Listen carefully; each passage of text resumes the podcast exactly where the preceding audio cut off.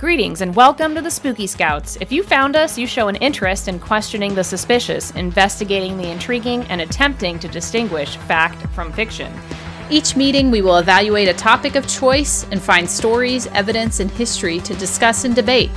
Join us in earning some merit badges, Spooky Scouts, if you survive. Hello, everyone! Welcome to Spooky Scouts! We are here. Chayla, or Kayla, Chayla, Chayla. That's your new name. That's your. Uh That's your. uh your drag name, Chayla. Okay, yeah, that seems that seems great. I'm here I think it's it. like that, and the and the name or the street you grew up on. Daphne. Ch- Chayla is a pretty sick name. Yeah, I'm gonna be honest. yeah, that I'm gonna be actually that actually works out. Yeah, I, I I think it's good. I think it's good. Um, but yes, welcome, Spooky Scouts. last last week we played Animal Crossing, and now we're back we're back on the ball. But I have been playing Animal Crossing constantly since the last episode. I've been playing it daily, and I'm trying to get more dedication. Like I've been.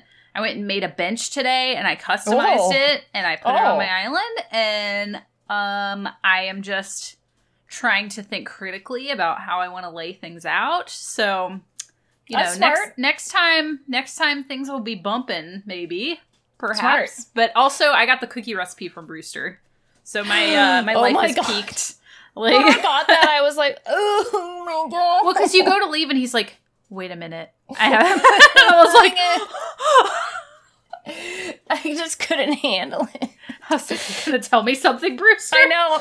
He gave me a bag of coffee beans, and then he gave me that cookie, and I nearly died. And I know oh. that later he gives you that that gyroid. I'm gonna lose it when I get the I'm gonna lose gyroid. it. I'm gonna lose it because it goes coo.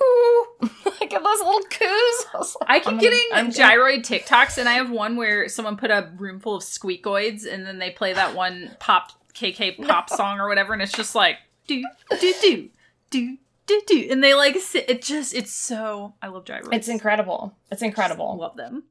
Oh my god. I just.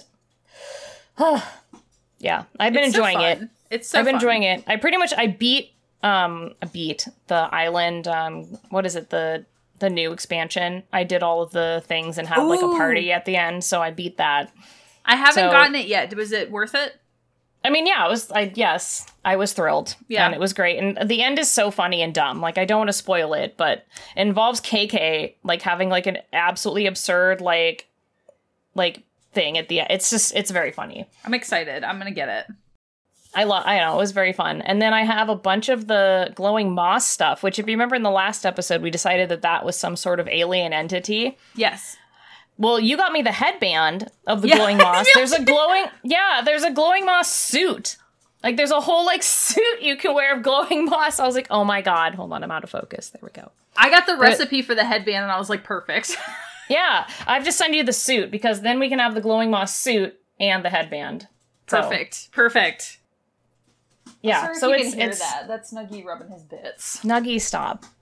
Nuggy stop. it. you can hear that weird noise in the background. Oh, birds. We had every, I swear to God, every time before we stream, we have a conversation about like which bird was acting sick, and we don't know if they're sick, but they're never sick. They're never actually sick. they're never actually sick. They're fine. Oh, yeah. They're totally fine.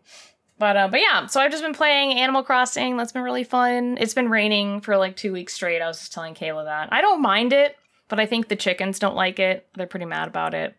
It's getting cold here, which I actually am like I'm happy about, but I I think like when it starts to get so cold that I don't want to leave my house in the morning, that's when I'm gonna be grumpy. But no, that's yeah. Like I get up in the morning to let the chickens out, and when I have to start putting on the like bathrobe Yeah. to let them out, that's when it's too cold. yeah, it's right now it's crispy, and I'm like, that's fine. Crispy's fine.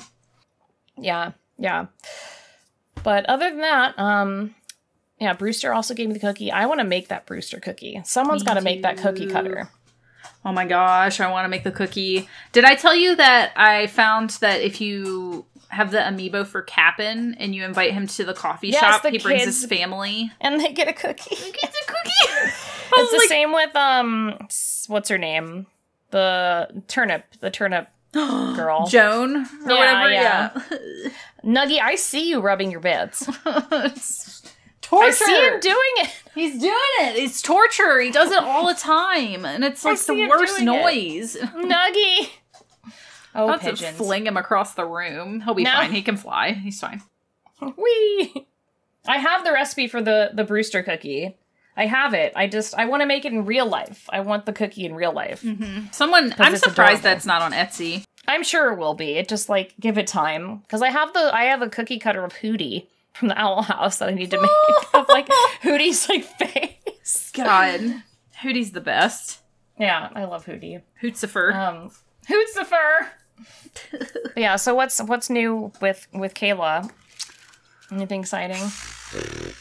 Your coworkers keep sending you spooky articles. yeah, I do have some current events I wanted to talk about. I brought the Yeah. current events to the table today. Oh, you also wanted to be mean to Stephen King for some Yes. Uh, side note: Holly and I found Side out note. we both don't like Stephen King, which is a great moment for me because I don't like Stephen I just King. don't I just don't resonate with his writing and like I don't know I don't know. I feel like if you're going to establish a world early on in a book, you need to like establish if that place has magic or yeah, not. establish the parameters instead Like, of just like, like- pulling it out of your butt. yeah, you're like, "Oh, the hand of God appeared or whatever in the stand and it's just like a whole ass hand." And I'm like, "No, but you need to tell me if you, this place is like magic or not." That's, I I, j- just get confused. I need, uh, maybe I'm dumb. Maybe I just no, need more you're not dumb because like I feel like I tried to read The Dark Tower in middle school, and I the feeling I got from it was like. I feel like when I try to read Stephen King's writing, it makes me feel like when I'm in middle school again and you've been off of school for so many days that you've ran out of things Yeah. to do and it's really hot. It's like summertime and it's like super hot out and your parents are like mowing the lawn and they didn't give you anything to do and you're out of Mhm. nothing's on TV and you're just laying down on the living room floor and the sun is just like beating in on you and they won't turn the air conditioner on and it's just hot and boring. That's what Stephen King's writing serves me. Yes. Like That was that was a long explanation, but I get it. that's what it's serving me. Glowworm said even his son writes under a pseudonym. Like, yes, I'm not Stephen King's son. Oh yeah, what is his? I I think I used to know what his pseudonym Yeah. was. Because like I've tried to read mean- a couple things. I like the film Dreamcatcher, but it's literally because of the aliens. I like, The Mist. The Mist is cool. the Mist is sick. Actually, yeah, you right. The Mist is cool. Love I like that. The Mist. Love that movie a lot. Actually, I forgot about that. I love The Mist, and I like Dreamcatcher for the aliens. The just like I I just feel like he tends to have a fixation. I even read The Langoliers. Like, The Langoliers was fun. Is that I don't even know what that is. They like get like stuck in a plane and like go to like another world or something. I don't even remember, but I was a kid and it was it was a good one. I feel like he often, unfortunately, has a fixation with like specifically women or young women being sexually assaulted. Like I feel like that comes up as a character trait for like Yeah. way too many times. And Yeah, for I me, I'm just like not I'm like, this is not good storytelling. This is not good character development. Yes, Dreamcatcher has the butt monsters that come out of their butts. Oh So- my god. Oh my and I, god. I just thought it was fun. I really, I like rewatched that movie. I re- I've rewatched The Mist a lot. Yeah, The Mist is actually. cool. The I film. like I don't The know about the show. Did you know they made a show? No, I'm Never. talking about the movie. Yeah, I never watched the show, but the movie, I love it. Yes, I do think his work ethic is is great, but I also think that like you can write a lot, but maybe take some time to write good things. I don't know. Just I think not he that just I'm writes- writing a bunch, feel like, but I, I feel like he writes a lot. not all of it is good. No, not all of it's good. No, not all, not all of it is good at all. Yeah, I don't know. I I really liked out of all the apocalypse books because I read a bunch of them. Obviously, I liked Hollow Kingdom. That was Mhm. incredible, and I really liked The Road. Like the road was really messed up, but I liked that one a lot. And then I got to The Stand, and I was like, this is the quintessential like apocalypse book, right? The Sure. Stand, like. And I like couldn't finish it. I was like, this is bad. Like I just like I just couldn't. I just couldn't do it. So I'm sure someone likes it, but it just wasn't it wasn't for me. So I watched a little bit of one episode because Jack was watching it, and it had the hot priest from Midnight Mass. I Mhm. think he's hot, whatever. Um, and I was like, "Ooh, is he in this show?" And he was like, "No." And I was like, "All right, well, that was the only thing keeping me hanging on." So yeah. later, but you know, it it just seemed boring and weird, and like I just feel like his dialogue is so stilted and like overthought. I don't know. It yeah, just and well, like there was another book that came out around the same time that he did The Stand, and I don't know if they were like inspired by each other. I don't Is know. Is it the dome one? It's the um, Swan Song, which established early on that it was the apocalypse, and there was ma- like somehow it was magical realism. Like somehow magic happened during the like it's like created this weirdness during the apocalypse, and it was Oh, like weird. I started that book and I never finished it, and it it's was good. Yeah, I really liked it. Like the writing was really good, and it kind of just set up like that. It established that like oh, there's this weird magic that happened because the apocalypse happened, and I'm like okay, like thank you early on for establishing that there is some sort of magical realism. Whereas mm-hmm. like in Stephen King's The Stand, I was like okay, there's a disease, blah blah blah, and apparently he just throws it out at the end. That like well, there was like a random chapter where it was like this guy's the devil. I'm like, what? What? what? So, yeah. yeah. I don't know. I was like, the devil appeared, and I'm like, where'd he come from? Why is he here? I think that's the problem with it is like I feel like I don't think randomly inserting things that are maybe dark or scary without properly building up the oh, tension Sorry. works very well. Sorry, Halamain in chat said I think most of his big works were during his cocaine Yes. days. Have you seen that TikTok where it's like, where did you come up with this? And there's like just some crack and cocaine. And I've seen ones of Stephen King where it's that one, and I'm like, yeah, yep, yep. Yes. yes, I I can see it because it's too it's too out there. Like it's too like it doesn't flow. Like I thought you had to have, like flow. Like I feel like like K.A. Applegate had better flow than Stephen King. Jesus Christ! Like Animorphs was a more cohesive story. Animorphs is top tier storytelling, but like I feel like I started. I feel like I decided I hated him when they had an interview with him where they were talking about the part in it where all of the teen the preteen boys have sex with the preteen girl to unite No. themselves. Like they that that's how they bolster their yeah, they unite themselves. And he was like I think it's more concerning that people are talking about this and not the literal child murder that I wrote. And I'm like, no, I, I think that I think that this is actually maybe worse. I don't know. Like I Oh think you God. shouldn't do that. Like I hate it when people do that where they're like, huh, well, you think A is bad? What about D? And you're just Yeah, like, wait, what? like Uh, I know. Yeah. No, that's. Speaking of thinking about child murder and other things, um, so I don't remember what the concert was. We were going to talk about this in current events, which is what we're Oh yes, I have an article on that. So at my my my, I don't need to think like Q update isn't really. It is Q update time, but like it's also it's almost a like cult slash like degradation of society collapse uh like like uh magical thinking by like well-known politicians update like i feel like all of it is very concerning. Um but anyway alex jones has officially decided our our that that what was the concert again? I forget. Oh, it was the, Travis Scott concert, the Astro Travis- World. yes the travis scott concert was a satanic ritual. Hmm satanic ritual. And that's why all of the bad stuff happened Well, he's convinced. He did some research on the weekend which means like i don't know he like drank and passed out and decided that. Well, the interesting But- thing is like the interesting thing is I just so I- you know. just FYI. just fyi it could have been a satanic ritual. Well, and to follow this up, I have an article where they literally dailycaller.com literally interviewed Father John Zeta, an exorcist at the Catholic oh, Diocese Oh, of Harrisburg in Pennsylvania, where he was just like Apparently, he said it's possible Travis Scott summoned demons, but it's pure speculation. Even if he summoned demons unwillingly, he opened a door and they just took No. advantage of it. no no And also like the whole like needle spike thing was mentioned and like overall this is like a very it's a very sad tragedy that people if you if you don't know what happened people literally died at this concert. Um which Yeah, probably was- should not be happening during a pandemic which is still No. going on. like I mean, there's like people. People are the things that are disturbed and horrible, and Like it is not demons. How is it so hard to be like, oh, someone someone was like unstable or like completely off the off the rails and did something bad compared to like, no, no, there's demons. like no, no. Yeah, no, no. Yeah, they also had Indiana Reverend Michael Maginot, whose famous exorcism of Latoya Ammons was di- adapted into the movie Demon House, which I've never heard of. Explained that when you make a pact with the devil, it ends up with your downfall. That's ultimately what the demon does.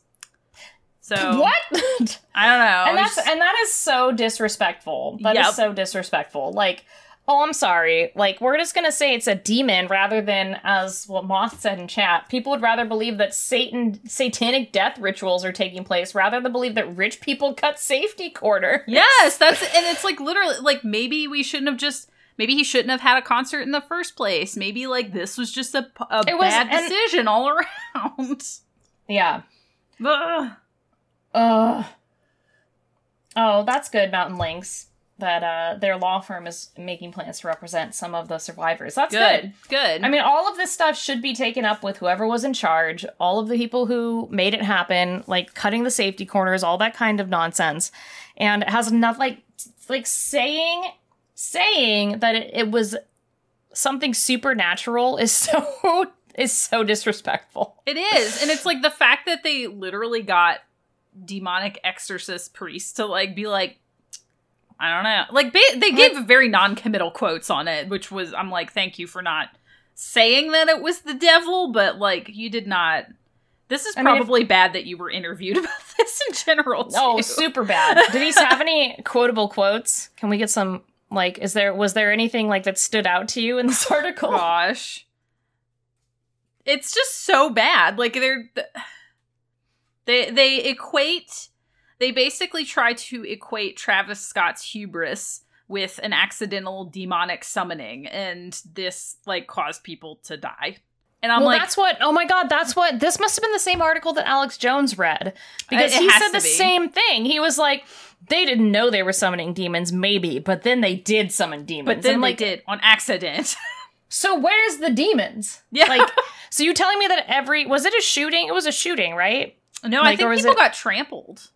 Oh, did they? literally got trampled.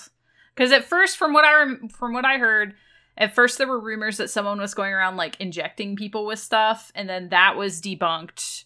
And then people got trampled and ambulances were called and Oh travis my scott was just up on the sca- stage being unhelpful and like not taking it oh seriously Oh while people were getting trampled to death So it was like a hyster. It was like a hysterical thing. Like Yeah, people started like spreading rumors. People got hysterical and then like trampled innocent bystanders. yeah and it's like it seemed just like probably too many people you you don't need to be having an event like that right now in general you know it's just Okay, Ugh. okay. Like, and that is clearly the like that is so clearly a problem of the organizers. Like that has nothing to do with Satan. like, mm-hmm. It's like, uh, yeah. Pneumaticist So there was too many people in the space. They're encouraging them to rush the stage. Yeah. And it just like people end up getting Yeah. trampled. And they didn't have ambulances there already they didn't have people re- which like i feel like at concert they should always have an ambulance there because of people like oding drugs or Well- drinking too much I would think legally you need to have one for when you have an event with so many people, like a certain amount of people. Right. I thought you had to. right i but like that would like saying that it's satan would be like black friday is summoning demons because like people have gotten trampled on black friday Yeah. Black Friday summoning de- summoning de- capitalism is summoning Capitalism. demons. Capitalism is summoning demons. Oh my god. Yeah, so Well, I don't know It's really any- it's horrible that this happened. It was not them summoning demons. it was not them summoning demons and also I don't know about these uh priests that were like, yeah, sure, dailycaller.com. The Daily Caller is like hot garbage. So yeah, I, am not. is, sur- like I'm not shocked. garbage. I'm not shocked. There's nothing particularly quotable, which makes me sad because you'd think they'd say something stupid, but mostly it's just too stupid to be funny because they're just like, the devil is bad and he comes out of nowhere and he makes you do bad things and that's what happened here and you're just like mm, no this is just and again that's idiots like that connection that's this like Alex Jones literally had to have read this article because he said the same thing, and I'm I'm like, of course, Of course. demons. It was yeah. What Yeah. else could it possibly be? We don't hold people accountable for their actions until we do. And I then like, oh. okay. Oh boy. Ugh. well, in in lighter news, my other current events thing, let me pull up my my linky Did doodle. we? We talked about the JFK or the John F. Kennedy Jr. thing. We did. We sure did. We did. Okay, was, we covered uh, that.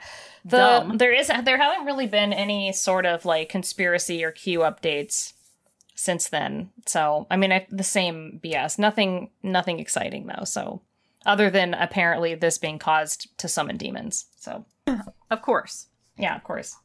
The the other thing was GQ magazine. Uh, I think the UK division of GQ magazine interviewed our buddy Luis Elizondo Lu- Oh yeah. about just everything. Did you know that the UFO subreddit hates him? I I guess I could kind of see it. I think he's being a little too poster child, like trying to be the Yeah. poster boy for it, and I could see people getting put off by that. Like, Yeah, I'm I'm interested. t- I'm going to do some more research into that because I'm curious as to why people don't like him. Like I'm just watching it as a neutral party being like what information is he sharing, but I'm curious as to why they don't like him as a person. But anyway, go ahead. I just thought that was weird. well, speaking of the information that he's sharing, in the process of this interview, he kind of dropped a bomb that I thought you would find horrifying. Uh-oh. So they just inter you know, if if you don't know who this man is, I'm gonna see if they have a little primer that I can read to you. He used to work I, I think he worked with the Pentagon, right? And then he got involved Oh, in yes. ATIP. The ATIP Um, was his program at the Pentagon. Yeah. Yes. So and he ended up he's not with them anymore and he actually is in the process of writing a book about oh, everything. Interesting. Um, I don't know who ended up getting that book, but I think there was like a bidding war over it or something. Like it was Oh. pretty intense. But he's writing like a memoir kind of thing. He was also involved in a docu series, Unidentified. Yes, Which I that's think the one I watched, watched. That one was really good. Yeah. So you know, if you if you Google him, a lot will come up. But the one of the questions that GQ asked him was, "What makes you convinced that these flying objects, UAPs, UFOs that he has seen, haven't been made by the US, the Chinese, or any other government. And he says, We know it's not the US because the US has already come out and admitted it's not us. So now let's talk about the potential for it to be a foreign adversarial technology. Well, if that were the case, this would be the greatest intelligence failure that this country has ever faced, including that of 9 11, because some country for more than 70 years has managed to be able to conduct operations with a technology that surpasses anything that we've ever had or currently have, and they've been able to operate in and around our restricted airspace unchallenged. The second reason is that there's a time aspect. I have in my possession official US government documentation that describes the exact same vehicle that we now call the Tic Tac, seen by the Nimitz pilots in 2004, being described in the early 1950s and early No. 1960s and performing in ways that, frankly, can outperform anything we have in our inventory. For some country to have developed hypersonic technology, instantaneous acceleration, and basically transmedial travel in the 1950s is absolutely No. preposterous. So he's implying that he believes not not only you know are these things real that they're extraterrestrial, but there's also time travel involved. No. So I hate that. That's like the biggest thing. Just Well, just That Just so wait, how does he know? How does he know time travels evolve? How does he know that?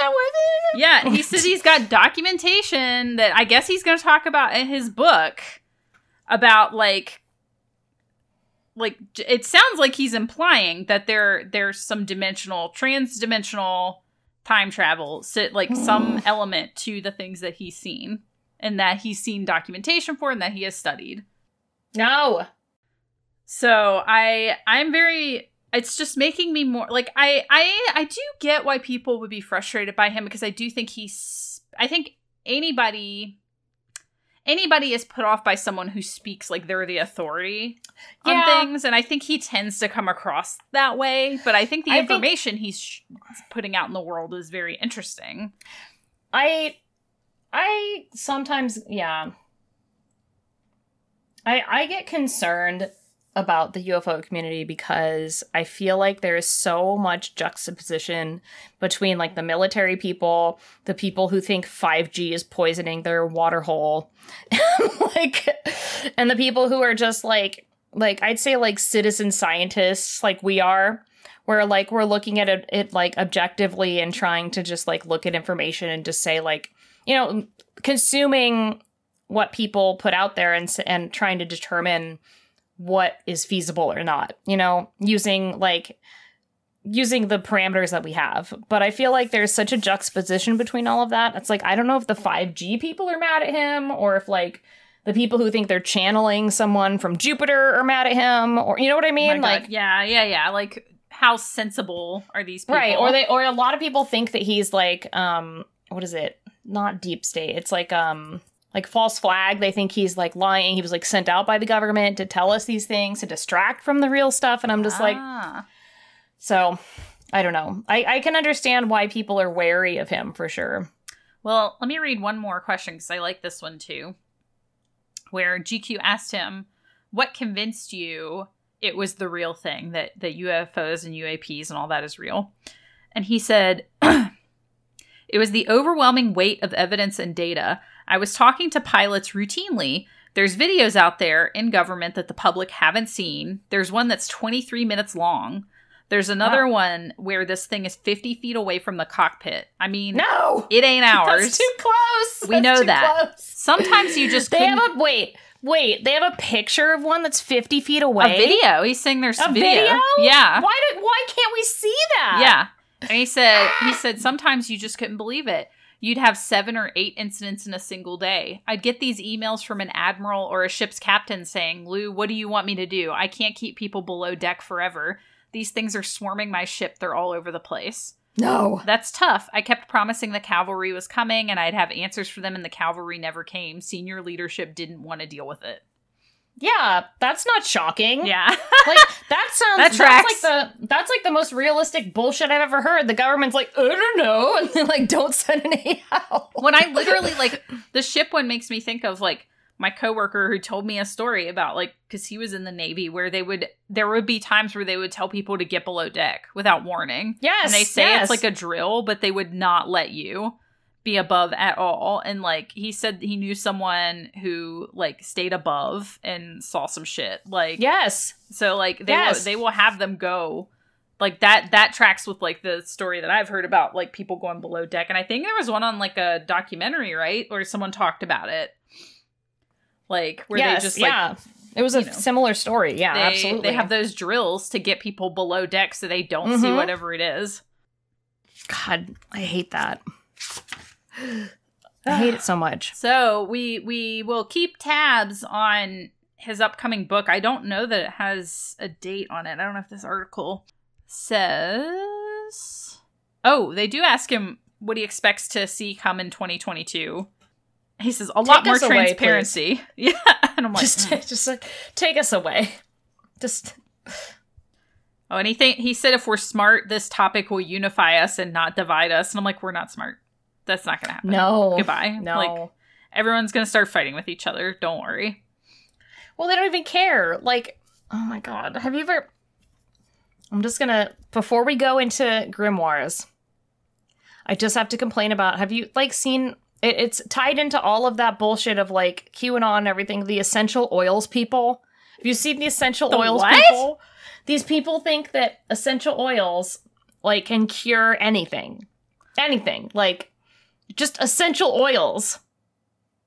I just I don't want to be here anymore. What? like I just yeah. I do know that when like when I got uh when my chronic illness manifested, my my aunt was like, I saw where you could drink smoothies to help with that. And I was like, wow, thanks.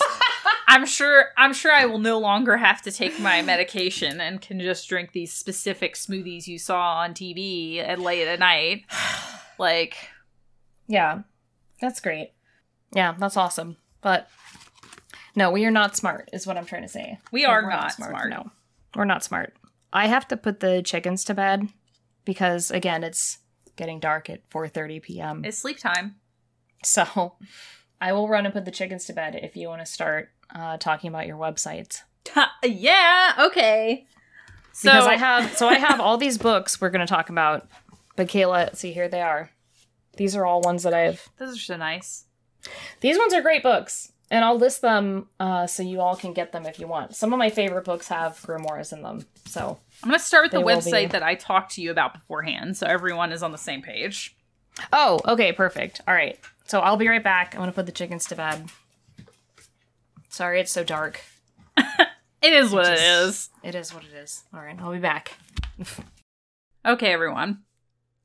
So, I I will say it is very difficult to do my standard terrible internet research on grimoires because the the term grimoire is used in every imaginable video game. I think it came up as like RuneScape, Final Fantasy Online.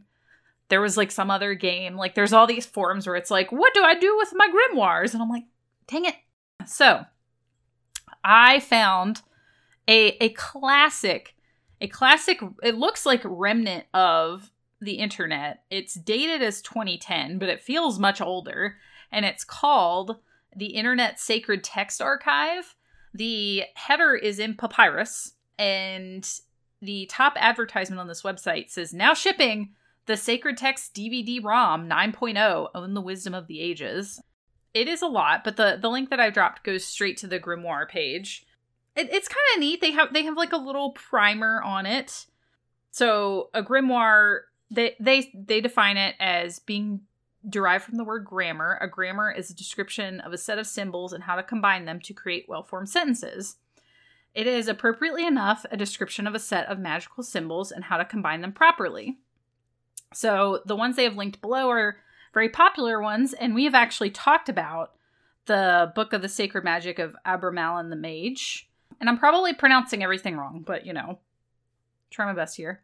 But I have that book, and it's very it's very interesting. That is the one that they based the movie A Dark Song on, which I know I've talked about on here a few times. Uh, to be on Netflix. If you can check it out, I would watch it. But it it is basically a book that defines like how to summon guardian angels and like what the experience is like. So that's kind of like a, a rundown of, of one of them and what it contains. And that website, oh no, and that website actually, when you click the different links, it takes you to maybe not accurate or great internet Sorry, I had- translations of the books. Had to bring feathers in too, so feathers. Feathers. Also, you can buy things on a flash drive now instead of just a CD-ROM. Apparently, I see that at the top there. So yes, I was telling them about the Internet Sacred Text Archive, which I'm going to send Oh, you yeah. the link as well, so you can explore this webpage with me. please. So it's some interesting stuff. Like that one has. I don't know that I would trust the translations on that website. don't know what you know. Just go buy the book. Ooh, like oh no, they're I not haven't that seen expensive. Oh, it's oh, it's a lot. papyrus. the papyrus. So I basically was kind of reading their definition of what a grimoire is, and then talking about the fact that it's got the book of the sacred magic of Abramelin the Mage, which we have talked about. that's that's a real one. Yeah, Yeah. because we I I have that one. I've read it. Like we've talked about that one. Mhm. I do again don't know how good their translations on this website are, or how legit they are, but they do have translations on their website of the books they have linked there. Like there's the chapters, and you can go to the individual chapters, and it seems to be all on there, which is like wild to me. this Um, mug. The yes, you can buy a mug and support the site. Doesn't that look so bad? It's it like looks a- really bad. It's like oh okay, there's multiple mugs you can get actually. oh boy. So yeah, you could support their site. I don't know that you will receive the mug. I don't know. I will not tell you to go buy anything. Oh, it comes from Cafe Press. So Oh you'd probably be fine. That's like f- they fulfill it. These are real documents. Yeah, I just Like- don't know how good those translations are on this web page. I'm just like, I don't know. I have the key of. I know. I mean, I have the key of Solomon right here. Mm-hmm. So get a mug. Get a mug, support this website. terrible looking. Uh, order the Sacred Text DVD ROM. When you click the DVD ROM, it takes you to the flash drive. It's $127. I'm not buying that. That's so much money. I'm good. It's got 1,700 of the most important books ever written. No need to go to the public library. More than 1,700 books But included. it, but the public library is free. No more scattered research notes. Keep them in the reserved extra space on the 4 gigabyte drive. Be engaged with the many illustrations of footnotes. Absorb the secrets of out of print rare books.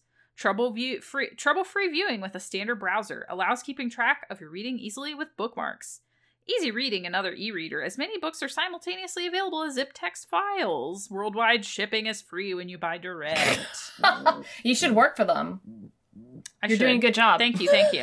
uh, it it has rave reviews. Uh, all of the reviews are saying say they just say customer review as who said it, but you know, highly recommend this to both the professional clergy and the amateur researcher. It saves the wait for internet connections and web page Oh loads and provides What? a broad What range of documents. This website is is dated 2010, but it feels much older. But it Wow. seems to be maybe active. You could buy it on Amazon? Oh, you can. It is. Oh, currently so unavailable on. Amazon. It was on I'm Amazon. so confused. It's all in papyrus. But yeah, so that page, there's a lot on this website. That what I linked was just the grimoire page, but there's like a Right, lot right. of crap on this website. Not crap. For some reason, Tolkien is a link on here.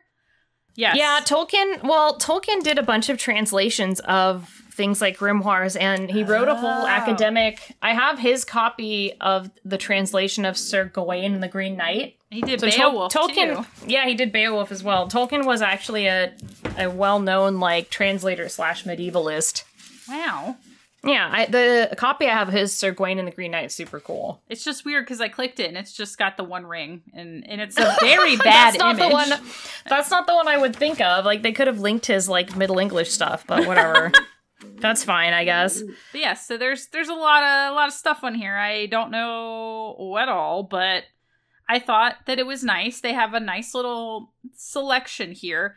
Interestingly, interestingly, a lot of those books are featured on a a web page I found called from from slappedham.com. Slapped ham. Slappedham.com has listed the 10 cursed books you should never read. Okay. Ever, never, ever read. And uh let me know how many of these you you've read, Holly, as I All as right. I go down the It's list. probably a lot. Number five, The Lesser Key of Solomon. Yeah, I read. I have that one. Sure. Number four, The Codex Gigas. Oh, I haven't read that one. Uh, I want to talk about that one because I had never heard of it, and it's I'd never heard of that sick. one. It is cool. Um, number three, The Book of Soyga. No, no. Ooh, that one's cool too. We'll talk about that one. Number two, Tomino's Hell, which is What are these ones? These are all 1800s ones, aren't they? No, this one is uh from 1919. We'll go back if you. Oh, I- that's early. They're these ones are the later ones. They're not with the good stuff. well, the uh, Book of Soyga is early 16th century. Codex Gigas is 12th century. The- okay, that's that sounds cool. yeah. That sounds cool. And then number one, the Grand Grimoire. I feel like I have read excerpts of that one. But like I have a bunch of other ones, like the Picatrix is not even listed there. yeah, the Picatrix is, a- not in here, which I have a copy of. That's a that. cool one. That's a fun Yeah. one. So basically, they're like, "We dare you to read these cursed books," and everyone's like, "I've read these these books. I'm not dead, but I'm not cursed. I'm not cursed." I I did want to talk really quickly about the ones you haven't heard about, and then I want you to go into your legit research because yes, that's more I would love to hear about the ones I haven't heard about because I crave knowledge. So, well, Tomino's Hell. I, I don't know if it counts as a grimoire really, but it's I'm a gonna mute myself for a second while you talk about this because feathers literally won't be quiet. Okay. So okay. just gonna just gonna mute myself. All Uh, right. So Tomino's Hell is a curse poem written by the Japanese writer Yomota Inuhiko, and it was published in 1919 in a book called The Heart is Like a Rolling Stone. And the poem is about a boy named Tomino who is stricken with guilt and grief following the deaths of his sisters and father. And the poem is imbued with the author's pain and suffering, and it's believed that these qualities have manifested in the form of a curse. And according to legend, anyone who reads it out loud will suffer a tragic fate, most likely death, and their soul will be eternally damned and will descend into the deepest recesses of hell. So, I mean, I'm fine with that. Apparently, apparently that's everywhere. right, I just thought that was very interesting, and I'm like, it, it it reminded me kind of of some of the when we were talking about like cursed video games and cursed games and stuff. That's like one of the things I Oh, think yeah. that falls in that category where it's like read it out loud and die. So if you if you would like to see the poem, I'm gonna drop it in the chat. Don't read it out loud. I can't be Oh, yeah. responsible I wanna for what see it. happens I wanna see it. Um, it's on this article, and you just scroll down slightly, and they have like the original Japanese and then a translation. Why does it have that spooky face on I don't know. That's like on all of the stuff, and I hate it. But it says, "Do not read the following poem out loud, or tragic things will befall you." Oh no! Oh no! It's like one of those long, long-necked monsters. That's cool. Ugh. This guy died from the cursed poem. No, that's cool. Yes. So thought that was interesting. I don't know if it counts, but you know, it's a text that's cursed. So I think that's pretty interesting. The Book of Soyga, which I had also never heard of, is a Latin essay about demonology that dates back to the early 16th century. Only two known copies exist. One was owned by the scholar John Dee, who devoted his entire life to decoding oh, it. Oh, John Dee. oh, John Dee. Oh, John Dee. Dee determined that the book was full of dark rituals and incantations. However, he struggled to decipher the final 36 pages. Obsessed and frustrated, Dee summoned the archangel Uriel to help with the translation. Speaking through Dee's medium, Uriel explained that the book came into existence when Adam ended paradise and that it could only be interpreted by Archangel Michael. But if you're thinking of cracking the case yourself, beware. According to the legend, anyone who successfully deciphers the final 36 pages is fated to die within two and a half years, Ugh. which I feel like is, pl- is that's fine. That's an appropriate. That's an interesting time. thing. I've never heard that before. That's interesting. Two and a half years within. The Codex Gigas is probably one of the coolest things I've ever heard about. Yeah. That is, it's also known as the Devil's Bible. It's Oh, it's I have seen the Devil's Bible. I didn't know that it was called the Codex Gigas. the Codex Gigas. I also found an o- a online scan of every of all of it. oh, that's sick. So I will link that. It's very it's very cool. But um it's a weighty tome that dates all the way back to the 12th century. It weighs 165 pounds and Whoa. harbors so much negative energy that it would make Stephen King blush, is what they say. Like, Came full circle. very Stephen topical. King. Thank you. Very topical. Thank you, article. Uh, the Codex Gigas is said to be written by a monk who had broken his spiritual vows, and I looked it up, and it was oh Herman the Recluse, who was in the Benedictine monastery of Podla Podlazice. Um, probably pronouncing that wrong, but you know I try my best here. Uh, for so he broke his spiritual vows, and for his crime, he was sentenced to die entombed behind a brick wall. The night before his death, the monk began chronicling everything he knew about the human experience in a book. Realizing he wouldn't have the time to finish it, he summoned Lucifer and asked him to complete the project in exchange for his soul. Okay. The book Thanks, was buddy. the book was then allegedly completed by the devil it's himself. It's overflowing with dark rituals and imagery and includes 19 inch drawings of the devil and other demonic entities. And I think I read Amazing. that actually um I, I thought it was like he was walled in and his the way he could get out was if he managed to write everything like every bit of human knowledge and that's what he did Hmm. like that that was my understanding of it rather than then his experience. yeah what was it it was but yeah either either way this guy th- the story says that he was walled in and like made this in a night. Oh. it's just it's weird. It's it's fascinating. Look into it further. There's not i could not find too terribly much. There's a wikipedia article. Yeah shortly after it was written it was Let me see if it's in my book. What's it called? It's called the, codex gigas. It's probably in this book, which I because I was going to read a couple of things about where the Key of Solomon came from, which I was curious about. Yeah, they they had it on display somewhere for a really long time, but they left it open, and that like Oh. kind of ruined some of it. So now it's on display and it's closed. Oh, okay, here we go. According to one version of a legend that was already recorded in the Middle Ages, the scribe was a monk who broke his monas- monastic vows and was sentenced to be walled up alive. In order Hmm. to avoid this harsh penalty, he promised to create in one night a book to glorify the monastery forever, including all human knowledge. Near midnight, he became sure that he could not complete this task alone, so he made a special prayer, not addressed to God but to the fallen angel Lucifer, asking him to help him finish the book in exchange for his soul. The devil completed the manuscript, and the monk added the devil's picture out of gratitude for his aid. In tests to recreate the work, it is estimated that re- reproducing only the calligraphy without illustrations or embellishments would have taken 20 years of nonstop writing. Wow. And so here's a link to um, the entire book, like photographed. I feel like it should be in here, but how do you spell it? G I G? Yeah, G I G A S. Because I can't find it in here, which I feel like it should be.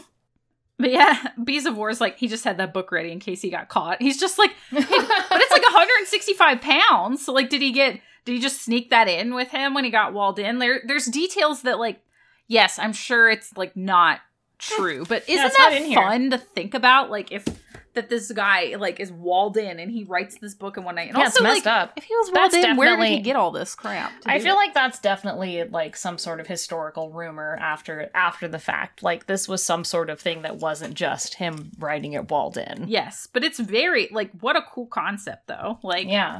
And the if you Google it, the first thing that comes up is like the the famous Look illustration at the of front the of it. That's devil. sick as that's Isn't sick that cool? AF. I love it. I think it's so neat. It's got like a like like all that like metal filigree on it, and it just So does it does it say like what the context of the inside is? Like what does it say? Like what's the whole it's about It's supposed to contain all human knowledge in it. It's supposed to. It's like that's the the Hmm. concept of like that's what it's supposed to be. Interesting. It says it's a wooden boards covered in leather with ornate metal Yeah. guards and fittings. Interesting. God, it's so big. I love big books. Content. The first two page has uh the first page has two Hebrew alphabets. There are also added slips with early Cyrillic and Glagolitic alphabets. About half of the codex consists of the entire Latin Bible, except for Yeah, the books that makes of sense. Acts and Revelation. They are in the order Genesis through blah blah blah blah blah. The two works by Josephus then continue the history of the Jews. The first page of Josephus, which recounts the Genesis creation story, is illustrated in the margin, pictures of heaven and earth. Then there's Yeah. Isidore's etymology and the me- medical works.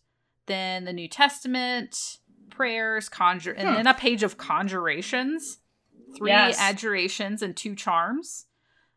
Um, they say that the adjurations and charms are potentially from Jewish sources. The full page images of the heavenly city and the devil are on pages 289 to 90. And then comes the Cosmas of Prague's Chronicle of Bohemia. There's a list of people in that monastery, a calendar with a necrology, magic formulae, the start of the introits for feasts, and other local records round out the codex. So the Bible, other Yeah, things. I mean, well, I mean, what what I was going to go to is that a much that many of the the grimoires, including the Key of Solomon, were all based upon Christianity. Yeah. uh, on the Bible, on a lot of those things. So, I mean, it's interesting because a lot of the like what we would see is like mystical symbols and things like that were all like this is from the Lesser Key of Solomon, if you can see it. Like they're so cool. But they're all from like this is the fortieth spirit called Brahm. He's an earl and approacheth at first ye form of a crow, Ooh. but afterwards at the command of the which is the but whatever the exorcist he putteth of on human shape. His office is to steal treasure out of kings' houses. Raum Whoa. and that's and this is a Raum symbol but like to summon the summon these things you have to invoke god and blah blah blah and just just a whole mess of things it's all very religious but you're summoning demons and they're like this is fine and i'm like It seems fine. okay Well, that's like the the book of Abramelin is like that. That's all about Yeah, it's summoning very similar. guardian angels. It's all Yes. like has to do with that. yeah um i wasn't going to go into this but we can go into this one later but i also have a book that i got recently called binding words Ooh, which is on textual amulets from the Middle Ages. So they're little, literally like what words were on like magical amulets from the Middle Ages. And I thought that cool. was, yeah, I thought that was like the coolest shit. So it says like in the 12th, 12th and 13th century, Pseudo Solomonic, which is what is the what this is, Mhm. um, magic and astrology began to have an influence on textual amulets and evoked concern for some churchmen.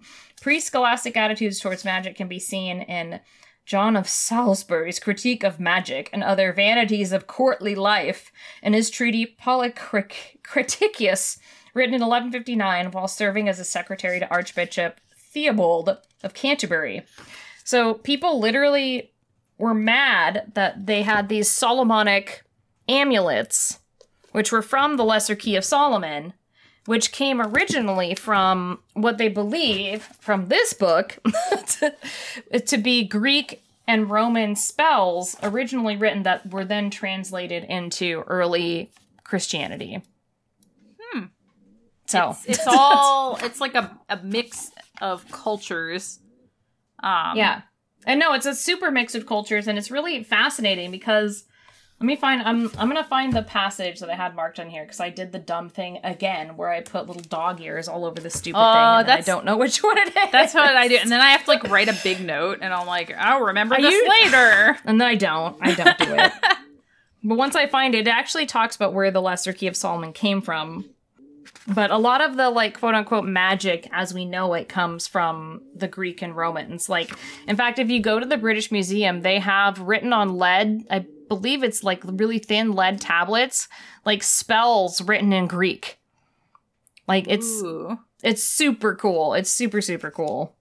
I saw one in person when I was there, like when I was like eighteen or not even eighteen. I don't know how old I was, but it was really neat. Which was like some of the first grimoires. Like the first written grimoires were on these these lead tablets from Greece and Rome. They're just so I would I would love to see this Codex Gigas in person. Yeah, right. I saw. Oh my god, which one? I saw the Book of Kells in oh, person. That's awesome. That was super cool. And that was in Dublin, I believe. But like they're huge. They're huge. Like these books are gigantic. And Why can't we think books like look like that anymore? right? There's I I have a couple other interesting ones too. There's like a more modern one that I came across that I'm interested to know if you've heard about. There were a couple more modern ones. Cuz when cuz when you think about these things, I think like like you're talking about like a lot of medieval Mm-hmm. um it- it's drawing from I guess I don't want to call the Bible ancient pop culture, but does it count as like No, it, influential okay, pop found- culture? No, it does. I also found the Seal of Solomon thing, so we can read that. Yes, whenever yes, yes, yes. Do it, do it. Okay. The evidence, as some scholars have suggested, suggested that the Greek version borrowed from an earlier Jewish Solomonic book of magic. So it was only centuries later that copies appeared in Hebrew, Hebrew, Arabic, and Latin. This is the Key of Solomon. The Testament is essentially a tale of how demons hampered the construction of the temple by plaguing Solomon's favorite workmen. Heeding Solomon's prayers for help, the angel Michael presented to him a magical ring from God. Engraved upon it was the seal of Solomon Ooh. that had the pow- had the, had the power to bind demons, and was depicted in later grimoires as as variously a pentagram, a hexagram, or a circular symbol. While in Russia, it was associated with the Sator Arepo word square. Um, the later was a magic palindrome, which it, like it's like abracadabra, like those kind of magical But like the palindromes. square. Yeah, yeah. I love but it was those. Sator. It was Sator Arepo, which was technically Paternoster twice. Um, but I didn't. So Sol- Solomon was building a temple, and his favorite worker or whatever was plagued by demons, and he gave him a ring that was the seal of Solomon. And it says Solomon lost his divinely bestowed power after becoming besotted by a foreign woman. Oh no, a woman. a woman. He was told by the priests of her land that he could not sleep with her until he made a sacrifice to the god Moloch. Oh, jeez. this he did and subsequently committed further adultery by building temples to two other gods, Baal and Rapha. Um, the testament ends with Solomon saying he wrote down his account for the benefit of others who might be inspired and aided by his knowledge, but warned off the path of his own ultimate downfall, so that you may find grace forever and ever. And this grimoire is called the Testament, which was used as a grimoire rather than merely read as a cautionary religious or mystical text. Says a medieval version in the British Library includes includes additional annotations by its owner to supplement and facilitate its use for performing exorcisms. Ooh, That's so cool. that is cool. That's so cool. I love that. So yeah, so that whole story, I mean, it, it originates from like ancient Judaism, Greek and Roman texts, and then it kind of like distills into Christianity where they're like, oh, it's about demons, whatever. Yeah. That's pretty Oh, much it. It's Christianity. Whoops, Yeah, it's Christianity again. Like, yeah. Interesting. Oh, um, Halamain in chat said that yeah, the Ac- Apocrypha is full of books that were either editorial removals or medieval fan fiction, which yeah, that is true. It's all it's all biblical fan fiction. Most of it is biblical fan fiction where they read the Bible and they're like, man, these demons sound super powerful. What if we like controlled them and it was like sick? And then the priests were like, man, we're the only literate MFers out here. What if we had So- superpowers? So what if we had superpowers? Let's do it. Let's go get drunk and try and summon demons. And then they did it and they were like, let's write about it. And then that's what grimoires are. Basically, all right. What if we starved ourselves, got really, really blasted ass drunk? Maybe Right we'd we see starved something. Yeah. Maybe like eat some mushrooms. I don't know. What's Yeah. out there? What's out there? Who knows? yeah. And then they're Some like, like, some tainted rye bread, and then they just like hallucinated the shit out of it, and we're like, demons are real. we did it. Yeah, that's basically how that worked out, and it's Yeah. it's so interesting because like, boy, am I never gonna do that to find out. Uh, I mean, I would summon Stolas, but that's because he's a lakey owl boy. Well, and literally, I found that forum post where someone was like, "I summoned Stolas." oh my god, yes! he was a chill guy, and I was like, Yes, "Holly, we could do it." Like, that person was on drugs. Like, I mean, you just pop some mushrooms and summon Stolas, and that's what's gonna happen. Like, I don't think like I don't think they were actually seeing Stolas. They were Um, having an experience. but what if we tried it? Who knows? we could? We Just could. summon him, and maybe he's gonna be a chill guy. He could be a chill guy. I think he's Um, a chill guy. But yes, Float Away Lily, biblical fan fiction has an extremely long history. And if you want to read one of my favorite grimoires, this is my absolute favorite. I found it in college. It's from the same series, the Magic and History series, which I cannot recommend enough. But this is honestly one of my favorites. It's called Forbidden Rites, uh, a necromancer's manual of the 15th century. And this is honestly one of I've read through this so many times. I love it so much. It's so fascinating because it's it's what you would imagine like a spooky necromancer manual to be. It's German from the 1400s and the symbols and the art in it have like inspired my art literally since I was in college, which is like I don't want to talk about how long ago that was. Don't talk to me. but you can see like the symbols are incredible. Like the symbols that they and there's a Latin translation in the back. And like, oh, I just love it so much. I love how the design is, but it's also like really messed up. Like it's got a bunch of like messed up weird spells in it, like eat like a horse heart or like like bury shit for days and then eat it. Like it's just uh, it's really weird, but I've always found it fascinating because it was written by a priest in the 1400s and it's about summoning demons and necromancy, which I just think is so cool. I So- have that one, and now I want to get that Binding Words one because that sounds very inspirational. The binding word one is really cool because I love looking at stuff like this for either like writing or coming up with ideas for just kind of spooky stuff or whatever. Yeah, you know? it sounds great for that. I will say, like all of these books, like anything with demonology or anything like that, is great inspiration for anything fantasy related that you're doing. Because Yeah. a lot of it, like I was mentioning earlier, um, while you were putting the chickens out, when I try to do my normal stupid internet research for this, grim the term grimoire is used in so many things, like so Mhm. many video games, so many things. And that's the case, is like a lot of this stuff is probably being used or has inspired something that you already really enjoy. So it's it's interesting Yeah, to absolutely. find some inspiration in it. And this book, this is Davies Grimoires: A History of Magic. This one is fascinating too because it goes into the modern grimoires and like how like people like the Mormons were inspired by grimoires. The salamander letter. Like Joseph Smith was like, "Yeah, these are solid." Like, That makes sense. I know. It's Sounds so good. funny. So there's there's a bunch of really interesting things in it. Yeah. Yes, ha- so it's great. Uh, Halamain mentioned in chat. I read one necromancy spell where you have to lock yourself in a tomb with a body and no light to be able to speak with the dead. It takes like ten days or Yes. something. They're all like that, where it's like They're all like do that, something yeah. uncomfortable and starve yourself until you go crazy, and or then, like, eat or like eat something that's clearly rotten. Yeah. Like clearly like you should not be eating that and they're like, "No, eat it." I'm like, "You guys don't have antibiotics. I don't No, know why eat it." anyone's doing that." it's like, "Uh-oh." eat it and you'll trip balls. I mean, summon a devil. Yeah. Yeah, they're all it's it's really interesting, but Yeah, I I can't recommend enough if you want a good grimoire primer. Any of the history or magic and history series are excellent. So I'm excited about the Binding Words one. it's good. It was um I found it it was out of print, I think. I found it on an Instagram account that I follow that just posts uh, magic books. Nice. So I'll, I'll send you the Instagram account. Please, that sounds great. I got that one and another one. It's a great Instagram account.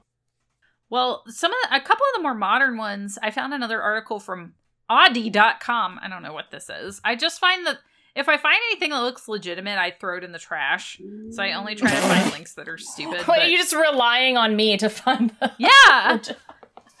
Thank you. I'm glad that you trust me. Like I do I do have a top 10 grimoires from the Oxford University Press and I'm like that's too legitimate. Goodbye.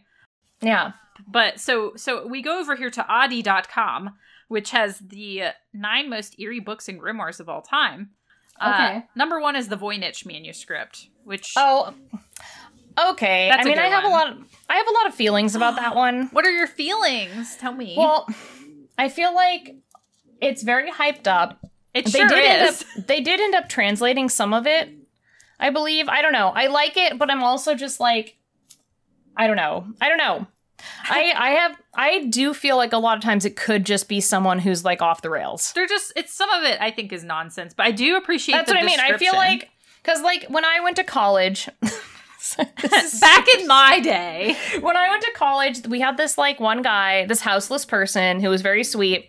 Like he was always cool, would go to people's parties and stuff. And like he was cool, but there was this other guy who would like hang out where he was, who would just repeat like a vegetable's a mineral is a vegetable over and over again and then hand you a bunch of papers that like looked like the Voy- Voynich man- manuscript. and he would just hand them to you and I'm like, you know what? I I just I don't know if this is something legitimate or just something that someone who is dysregulated has written and is giving out to college students. Oh my gosh. it was wild. It could have I could have written a fantasy book about that guy. He looked like a wizard too. He had a big beard. Ooh. Yeah. Maybe he was. Yeah. Maybe he was. That's what I'm saying. Is it could just be someone who was like off the rails, you Well, know? I just love the description on Oddee.com, which says this book contains a ciphered unknown alphabet written on vellum and depicts bizarre plants, original astron- astronomical charts, and odd interconnected bathtubs with tiny naked people. Oh my and god. I'm just like, cool. That's amazing. Thank you for highlighting the, these important highlights. Oddee.com. That's amazing. Thank you. Yes. So I went further down the list and they reference two that are relatively modern, and I thought they were interesting for different reasons. But the first one was written in the 1970s by a man named Luigi Serafini, and it's called the Codex Serafin. Oh God. Seraphinianus. Yeah. Seraphinianus. Seraphinianus. Yeah. Um, and the picture that they have with it is like a horse with a a, a flower on its head, and its butt Okay. is a cart, but like a lumpy cart. I don't know how to describe this for the podcast. But if you scroll down on the link I just sent, it's got a lumpy butt with wheels. So, uh, the 1970s were a wild time, but it says uh, this one is known as the strangest books of all, one of the strangest books of all time. The Codex Seraphinianus is different from than the other books on this list because he it was written in the 1970s. It is similar to the Voynich in its largely unintelligible syntaxless text and fascination with fauna and floral specimen. It also features wow. it also features trucks with human heads, skeletons getting fitted for new bodies, and weird animals that don't exist. I'm gonna show you all this this horse picture because I'm real weirded out. by It's it. weird. Like the lumpy butt hate- is like making me uncomfortable. I hate that. And it has a wheel. I do not like this at all. This is gross. Yeah, isn't that weird? So that's from the 1970s, published in the 80s. I just thought that that was like so it's a it's this is a modern grimoire. I mean, I find that fascinating. I'm glad that someone made that, but I also hate that. Thank Yeah. you. And then the there's um if you go down to the bottom of the page, there's one called On the Writing of the Insane. And it says this book isn't actually about magic or demons, and it isn't technically a grimoire. but it's very eerie. It's written by G. Mackenzie Bacon, medical superintendent at the Fulbo- Fulbourn Asylum near Cambridge, England. The book contains the complex diagram diagrammatic writings of an asylum patient who filled every centimeter of his pages No. with wild music with my bleh, wild musings and diagrammatic texts.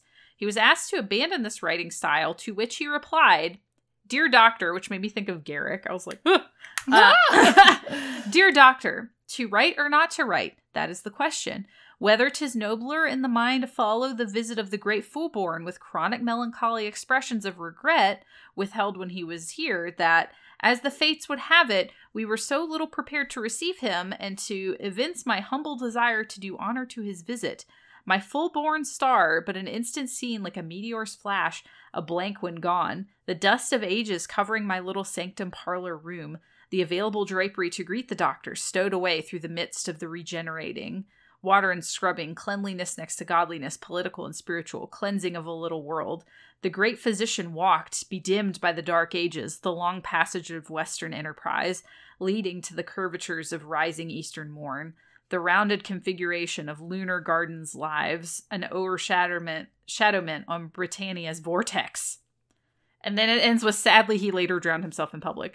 But the the, what? the but page they have there is so cool looking. No, it's very cool, but that's what I think like the Voynich manuscript is, is someone who just like was just totally off the rails and decided to make like to make art about it. Yeah, you just know? some nonsense nonsensical art. as much as I would as much as I would love to for it to be like from some other dimension or maybe alien speak or something cool. Like I don't know. I feel like the human mind is too messed up. Well, and maybe there are maybe there's something there with like those that that have these thoughts or can can communicate these things that are a bit more off the rails. Maybe are unlocking a level of consciousness or thought that is beyond what we can think That's about. That's true. Oh, Dice May, thank you for the bits. And uh, they said, "Oh boy, this has been a ride." Yeah, I think I think that one's really interesting. I just really loved that he said, "Dear Doctor." I was like, Garak. That does remind me of Garak. I know. I just rewatched TNG. I need to rewatch um, Deep Space Nine. Again, Oh, I've been though I watching- just rewatched. I just rewatched it, but I want to rewatch it again. Oh, I I rewatched Deep Space Nine like nonstop, but I I've been watching the new season of Lower Decks, which I was behind on, Oh, and which is amazing. Prodigy, which is great. If you haven't Which checked is it out, like uh, everyone needs to watch Prodigy. It's It's very great. It's so and good. also you can tell that Chad made it because the one creature eats a chair. I love Murf. I was like, when when Chad told me about Murf, I was like, I would die for for this boy, this small Right? small boy, baby boy. I was like, I can tell Chad. nothing. I can tell tell Chad wrote this. It ate a chair. Today the chair. This is Chad's mo. there he is. uh, but yes, man. I don't know. Grimoires are cool. They're very cool. We should I make have one. some. I we. That's what I'm saying. Is like I feel like I feel like there's so much interesting background to this kind of thing. A grimoire can just be like a book of like weird stuff. You know. Yeah. I think we should make one rather than like, you know, I feel like everybody is making tarot decks and stuff right now, but we should make a grimoire, be like, this is a whole book. Yeah. I I need to read this this one again because it is just so good. And I read it too long ago to go back. So, To return. well, do you want to read a couple of spooky stories? yeah, I was actually pulling those up. Sick. Sick. It's time for Fact or Fiction. We will be reading chilling tales submitted from the community and guessing are these fact, fiction, or somewhere in between? Use your best spooky scout skills to determine the truth. Do you have a scary story to tell? You can submit them to us at spookysaturdaystories at gmail.com to have them read on the show. Just make sure to include if they are fact or fiction and your name. Ooh, okay. Yes, a spooky. We've been planning to make another zine, like a crypt, a cryptid grimoire would be sick. Yeah. How to summon how to summon cryptids. How to summon, but not? Bigfoot. but not Bigfoot because he gets too sexy too fast. not if you're gonna do the nasty. That's not allowed. no, get out of here. Oh, okay. Are you ready? I got one pulled up. Okay, this one comes from Taylor. Thank you, Taylor. As a young man, I may have been about 19, I remember a peculiar event at my great grandmother's house. Some grand aunt of mine had come, and with her she had brought an old cookie tin. The round sort, dented, rust spotted in paisley or argyle or some such Hell thing. yeah. It was filled to the brim with buttons, buttons of every size, shape, and make conceivable. The origin of this tin was apparently the estate of a recently deceased relative of my grand aunt's husband, thus to me no blood relation and heretofore outside my sphere of knowledge. I love this writing, thank you. Yeah, it's amazing. Oh, this woman's collection of buttons seemed to span the 20th century, possibly dipping back into the 19th, with the majority being produced of various plastics, yet some leather, brass, and even onto mother of pearl. For a young person, person as angst-ridden and troubled as I was, then I couldn't, still couldn't help my fascination with this eclectic collection of buttons. It sat centered on the dining room table that night, and maybe it was the novelty of having some unexplored quantity that compelled me to dig through the thing as the older folks chatted. I think I hoped I would turn up some rare thing that would add excitement to the evening. I'm sure I looked bored and disinterested as I did so. There were some incongru- incongruous items in amongst the cascade of fasteners old stick pins, beads, safety pins, etc.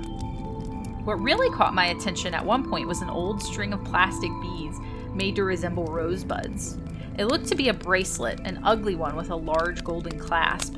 I drew it up to study the whole thing more closely, honing in on the large, gaudy clasp. As I looked at it, the clasp, uncannily heavy, a dark and brassy material, began to resemble a familiar thing. It looked like a tooth, like a molar. Like an image coming slowly into focus, I realized that this was not a clasp, nor was it mounted on a bracelet, but instead a dental crown shoved rudely No. into a plastic rosebud, itself merely one on a tangled string. I brought it to the attention of those present. As it was removed from its mount and passed about, there was no doubt that this lump had once been mounted on a human mandible.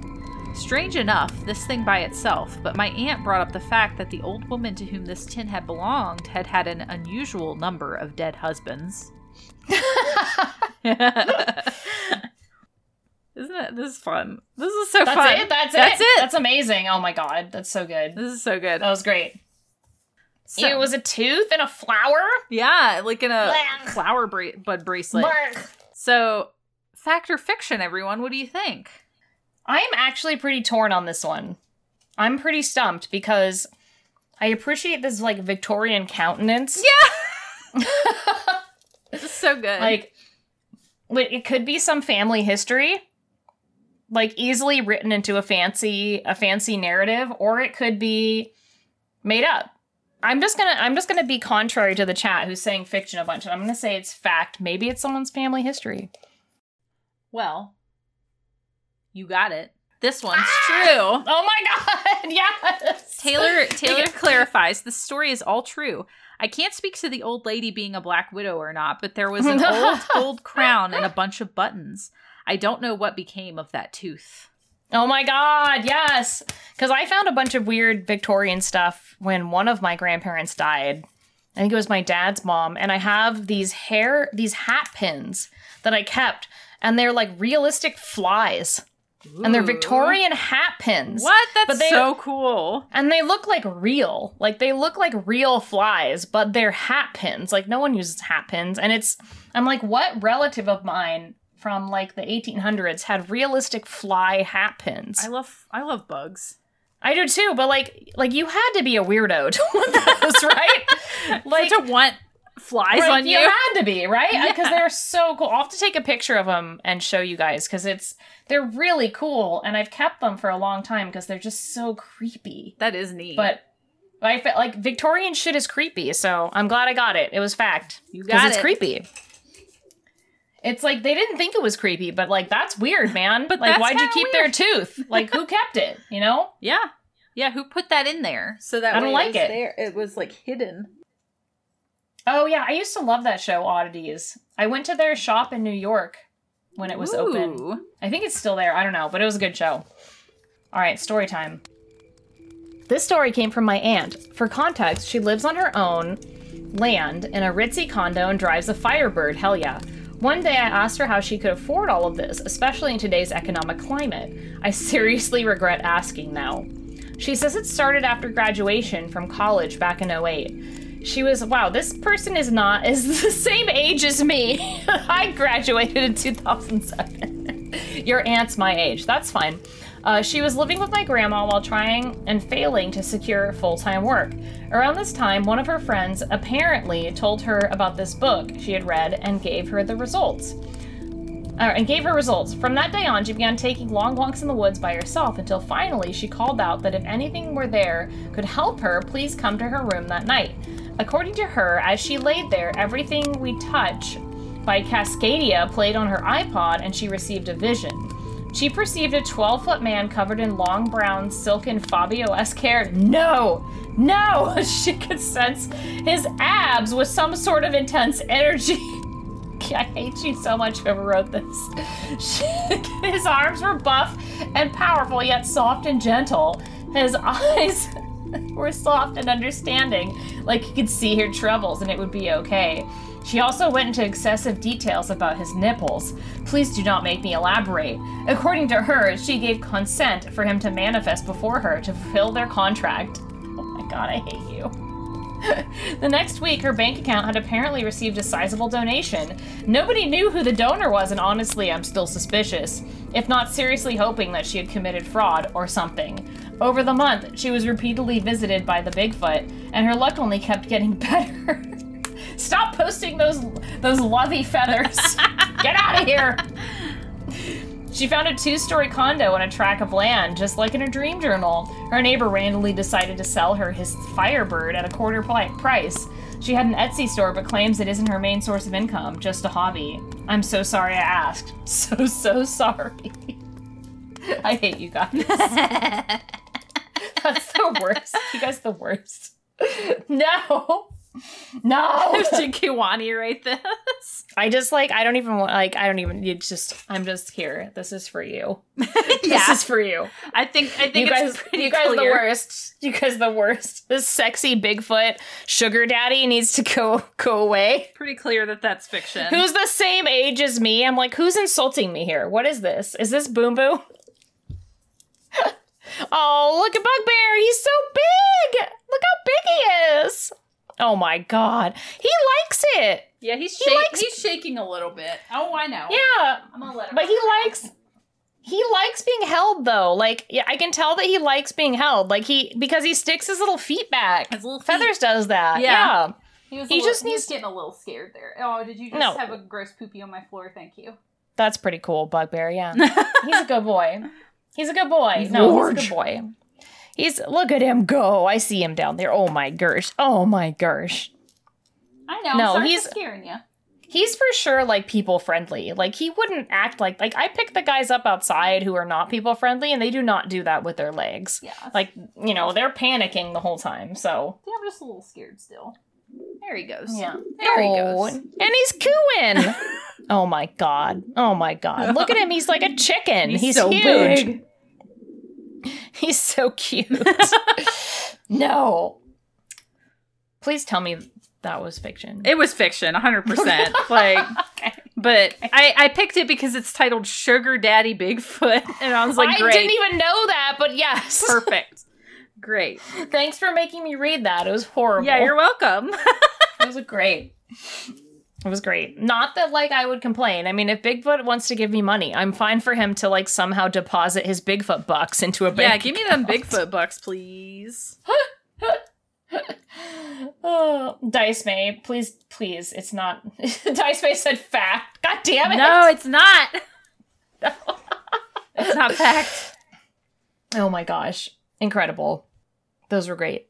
Those are great stories. Yes, if you want to send in some stories, if they are fact or fiction or somewhere in between, you could send them to spooky Saturday stories at gmail.com. Sorry, everyone in chat said Bigfoot bucks, Bigfoot coin. Bigfoot coin. I was like, Venmo me, Bigfoot. Venmo. Here's my Venmo for all those those sexy big feet out there. no. Here's my Venmo. the, crypt- it's the cryptocurrency Bigfoot bucks. yeah, that's what it sounds like. Thank you all for watching and joining us on this journey. I hope that uh, we gave you some interesting information and useless information. Yeah, we hope you learned something or Yeah. chose to forget something tonight. One of the two. One of the two. Um, but we appreciate you all for joining us. So it's great. Yes, we're going to be doing the moon book. Did we say that this Sunday or did we say next? I can't. I think it's next Sunday. So we'll keep you posted, but that'll be soon. Yeah. So if you haven't started it, definitely get get started on it. Um, Yeah, we'll be I have doing our not book- started it. so- yeah, I haven't. Yeah, so we'll be doing our book club um, for the end of the season, and uh, it's gonna be it's gonna be the secret of whatever The secrets secret of the, moon. moon. We're gonna be talking about the moon because the moon's messed up, and I feel like it's a good tie-in for this season because there's so many weird things with the moon, and we literally don't know how the moon was made. We don't know. Sure. Yeah. By uh Decepticons or whatever. Yeah, sure. Bigfoot by Sexy Bigfoot. Sexy Sexy, Big Feet. Bigfoot flew into the sky, put the moon in there, and left. Yeah. Yeah, it's fine. All right, everyone. Take care of yourselves. Stay safe, and we will see you next weekend. Okay, bye. Bye. Goodbye.